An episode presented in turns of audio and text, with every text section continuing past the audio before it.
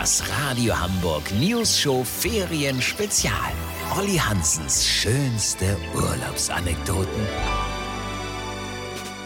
Moin Leute, wir schreiben das Jahr 2019.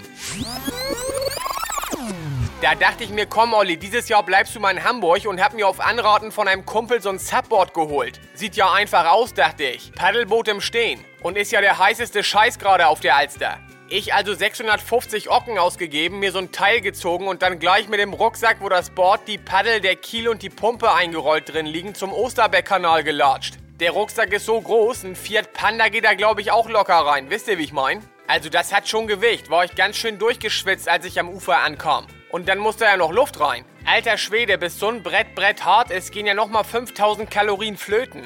Als ich das Teil endlich im Wasser hatte, war ich vor Erschöpfung so wackelig auf den Beinen, dass ich nur am Kanal gelegen hab. Zum Amüsement der High Society Jugend. Am Abend das Ding wieder rausgewuchtet und jetzt kommt der Knaller. Die 6 Bar müssen ja auch wieder raus. Auf dem Ventil ist ja richtig Druck drauf und auf meinem saß so eine kleine Spinne. Leute, ich glaube, ich habe die in den Weltraum geschossen. Also insgesamt mein Stand-Up-Paddle-Fazit. Statt 650 Euro auszugeben, kann man auch zwei Kisten Bier an ein Gewässer schleppen und sich danach einfach in die Fluten stürzen. Vorteil, leere Kisten sind auf dem Rückweg nicht so schwer und man hat viel Plastik und Gummi eingespart. Lass so machen, wenn die kleine Spinne vom Mars Rover gesichtet wurde, melde ich mich noch morgen, habt ihr das exklusiv, okay?